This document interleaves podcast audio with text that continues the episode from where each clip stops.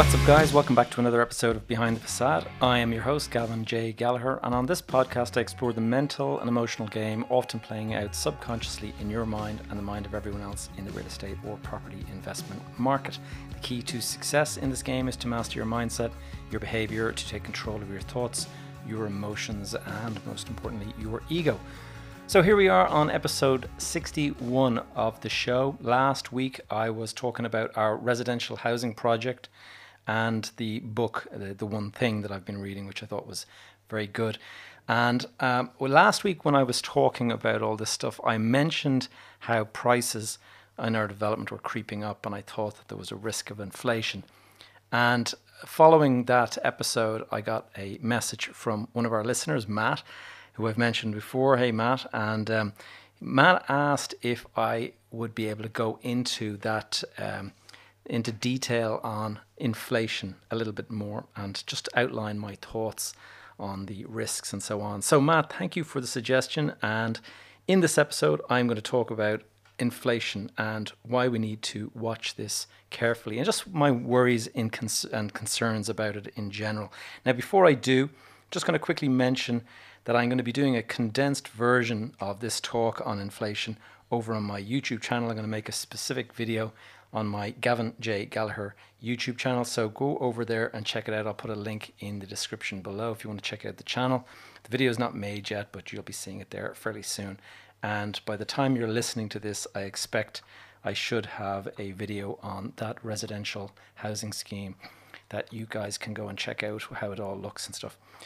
So let's get into the show, shall we? We are going to be talking about inflation, and um, most people have a pretty vague understanding of what inflation is, myself included. I've actually gone and done a bit of research today to do this talk because I just had, you know, the basic understanding of it like everyone else. But we talk about the consumer price index, and whenever we're talking about the CPI, 2.3% or 2 2%, 1%, 2%, 3%, whatever it is, that is effectively the inflation rate. And the rate of inflation means that prices are growing by you know one, two, three percent every year, whatever it is. So, in the last couple of years, um, inflation has been pretty much non-existent. I mean, if you consider one or two percent to be inflation, okay, it exists, but it's not really a major problem for us. And uh, for many decades, it has been like that. We basically haven't had inflation in, in, in terms of kind of dangerous inflation for probably 40 years now. So the last four decades have been pretty stable. And so most people, certainly under the age of 30 or even 40, won't really understand the negative side of inflation. They won't have ever experienced it. And so they really won't see this as a major concern. But the way I'm going to just go back and explain the 1970s and 1980s when inflation was a problem, and this will just give you some sort of historical context to understand why it's a problem. So going back to the 80s or whatever, in fact, we'll go back to the 70s and inflation at the time was in the US market, in the UK and Ireland and stuff, depended on various places, but averaging 10% in, in the US uh, per year. And some of the negative reasons, uh, some of the negative consequences of a, of a fixed interest or inflation rate of about 10% per year is that just prices generally across the board will continue to go up like that. So let's go back to the 70s. You actually had the oil crisis when um, there was an embargo on oil and all that kind of stuff. And if you go and check your history books, you'll read about that. But basically, oil prices surged. And if you went to the petrol pump, the price had gone up like three times or four times or whatever. And you had queues outside your local petrol station of people trying to get in to buy petrol uh, for their car because literally the tanks were running dry. People couldn't afford to buy it because the price jumped so much. And so it caused a major panic in the economy, in the markets, and all that kind of stuff. And it had these kind of long term consequences. Now, in addition to that, prices had already been rising during the 60s because the US government was spending very heavily on the Vietnam War. And this impacted the, you know, the presidential administration of several US presidents. And it's funny to actually hear what this is how serious this was at the time. Like President Gerald Ford declared it to be public enemy number one. And then Jimmy Carter came along and he said it was the nation's most pressing domestic problem. Nowadays, we don't see inflation as a major problem. But back then, this was their most pressing domestic problem. So just shows you how sort of different things were then compared to now. And the problem with inflation is that it plays into the psychology, the public psychology, and the market psychology. If you believe that inflation is going to be higher this year, then in anticipation of that, you will increase your prices because you don't want to be caught out which of course goes on and impacts the inflation rate. So it does go up because your anticipation of it caused you to increase prices, which led the inflation rate to increase. And that same psychology reverberates around the whole market. So if you, you know, if I rise my prices, then the person who's buying from me will be saying, oh, you know, Gavin's going to be increasing his prices, so I better increase my prices. And that has the knock on impact on his suppliers and on his buyers and stuff like that. So it has this knock on impact that goes and hits everyone.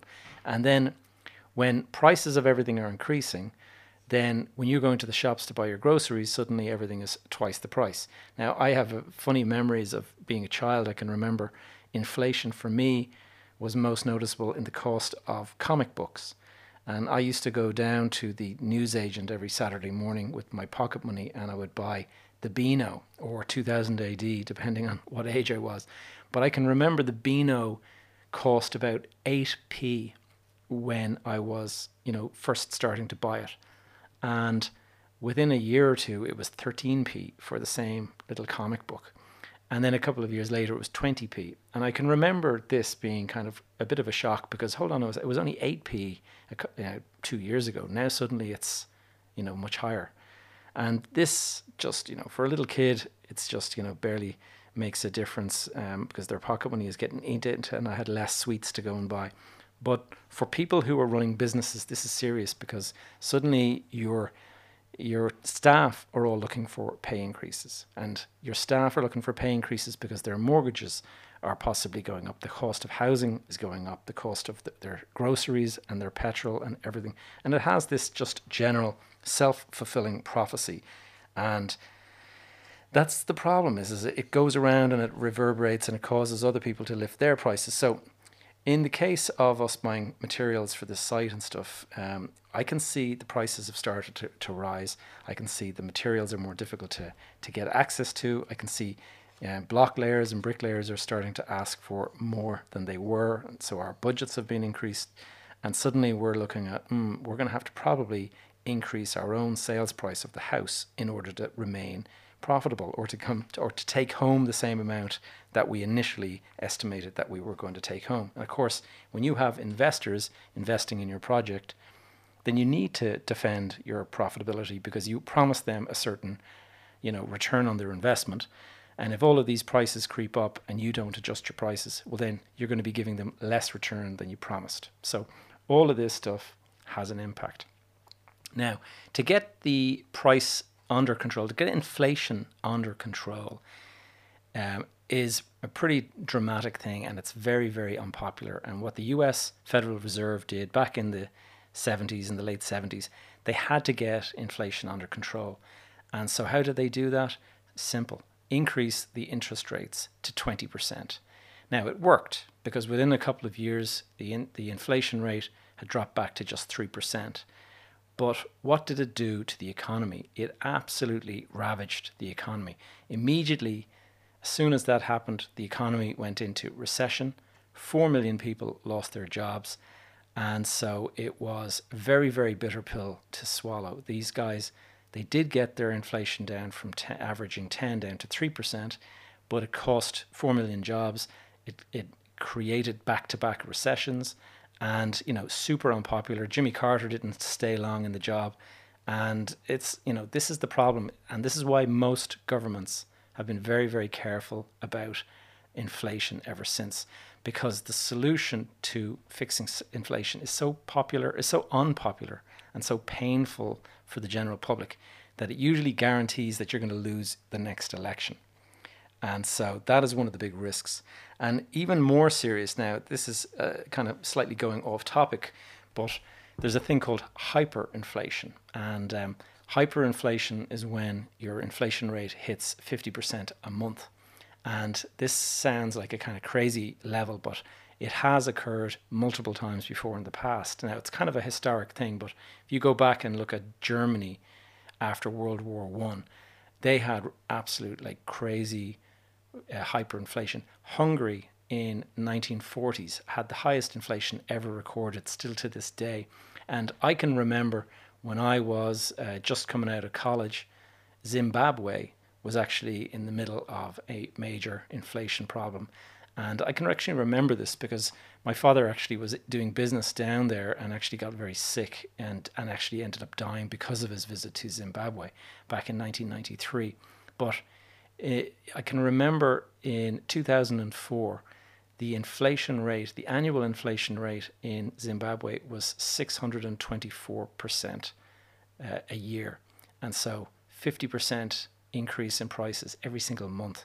Now, that doesn't sound good, but Wait until you hear two years later, in 2006, that had risen to 1,730% a year.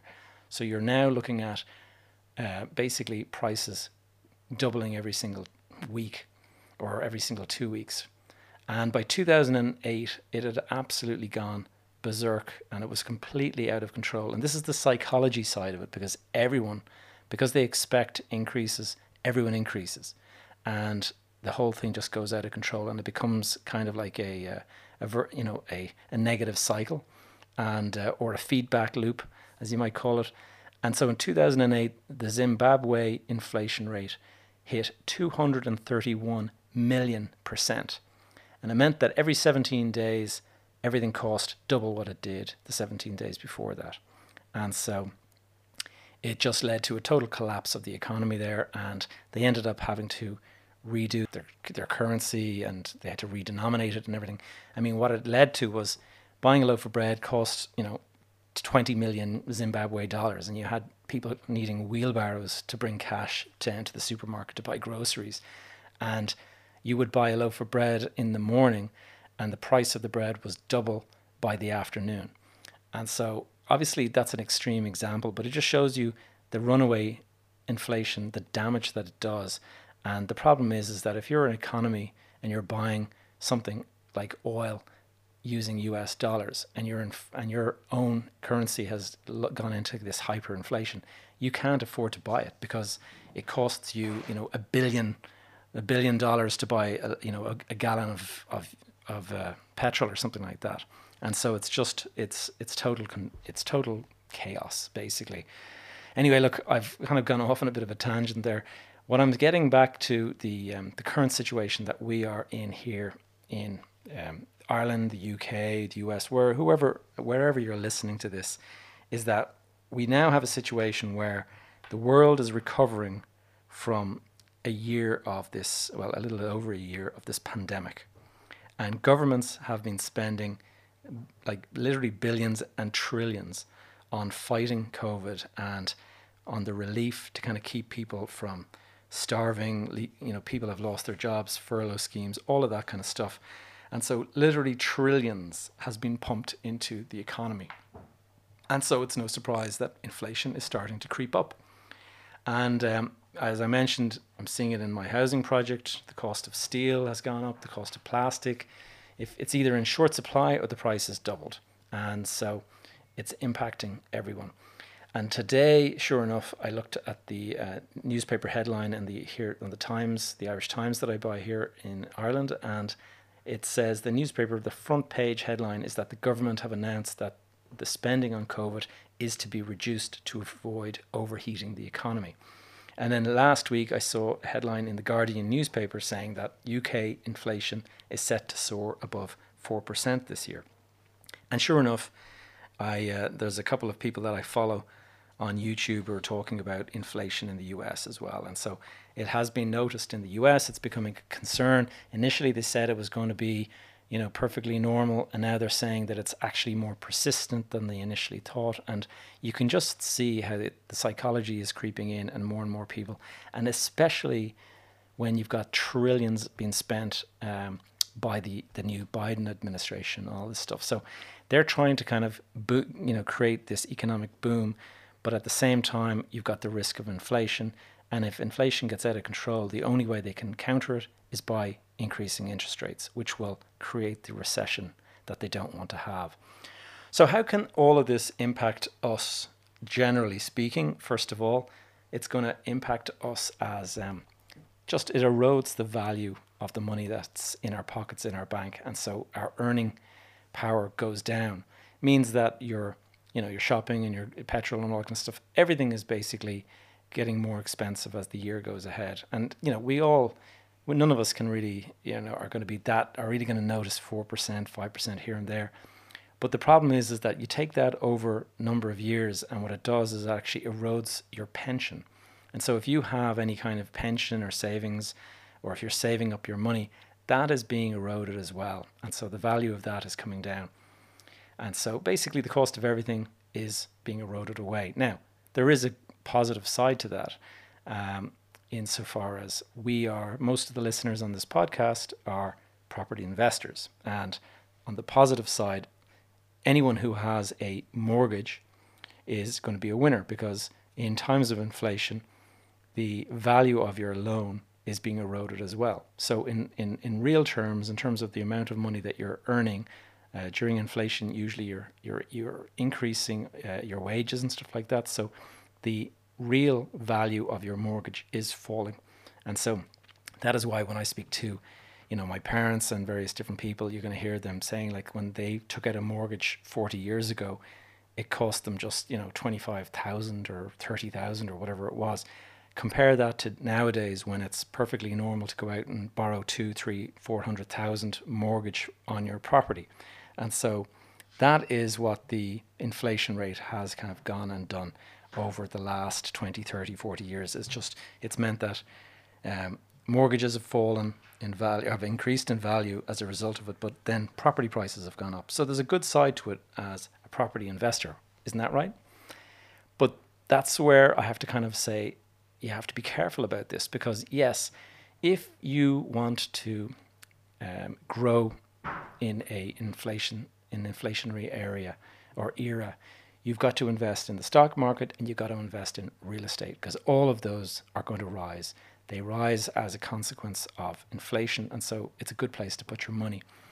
And um, the the problem though is that as this inflation situation kind of kicks in, and as people are kind of still very sensitive to the fact that we've come out of COVID and all this kind of stuff, I actually see there being a bit of a price surge, and the government maybe wanting to rein that in a little bit.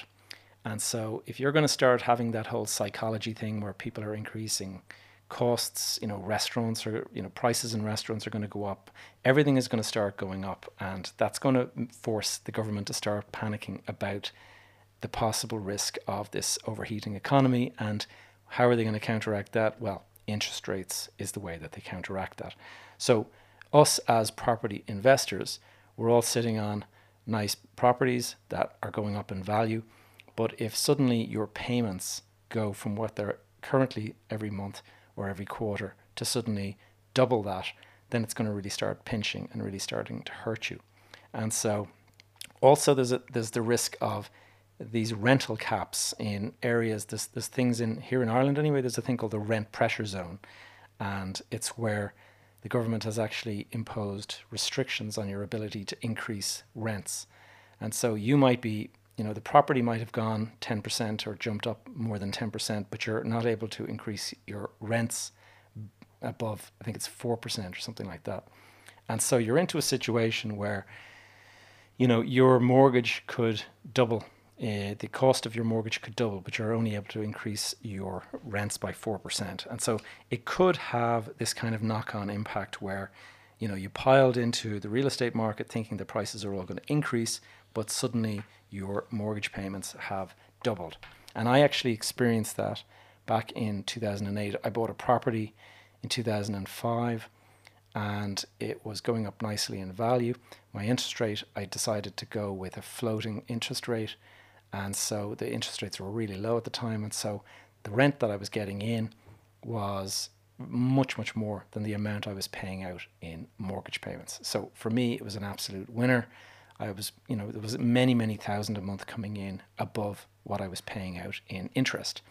but what happened then was interest rates started to creep up, and suddenly they became they, they, they ended up on par. So the amount I was getting in on rent was exactly the same as the amount that was going out on interest.